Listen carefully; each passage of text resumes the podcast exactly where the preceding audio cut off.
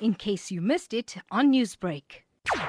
Steel has a major influence in our life. If you see the cars we drive, the building we work in, the homes in which we live, and many other such facets in between, if you imagine for. Steel industry is actually a bedrock of industrial growth of any nation. It is so vital to the development of any nation that every country right now attempts to take control of the sector even when raw materials are unavailable locally. If you see today, over 80% of the world's industrial goods and infrastructure are steel based and products of integrated steel companies sustain spare parts and components of the industries that produce these goods. Such industries will provide the base of South Africa's industrial takeoff. Tell me more about the 17 billion rand investment drive over the next five years, which will aim to target a creation of 4,000 new jobs in South Africa. How would that work?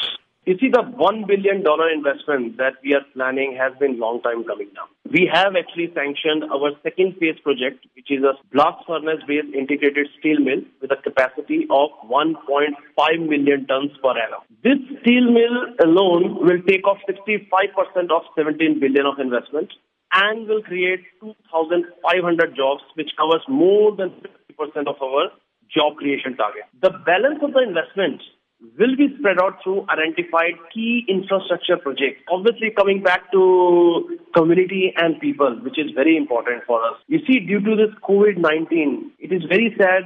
Almost 2.2 million people have lost their job. And through these investments, we are trying to bridge the unemployment gap in the economy. At the moment, you are aiming to create 4,000 jobs in the steel industry. In the long term and over the years past the five years, how are you going to aim to sustain those jobs in order to create more employment within South Africa?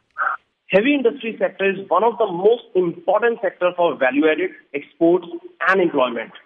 It is also one of the few areas where there are opportunities for dramatic expansion growth in this sector and offers huge potential for providing broad economic growth, reducing unemployment, which we really need, I think, right now. And at the same time, as the country increases dramatically tax receipts and improves the balance of payment situation. The fact is that government should promote growth and investment in sectors that can act as growth engines. Newsbreak, Lotus FM, powered by SABC News.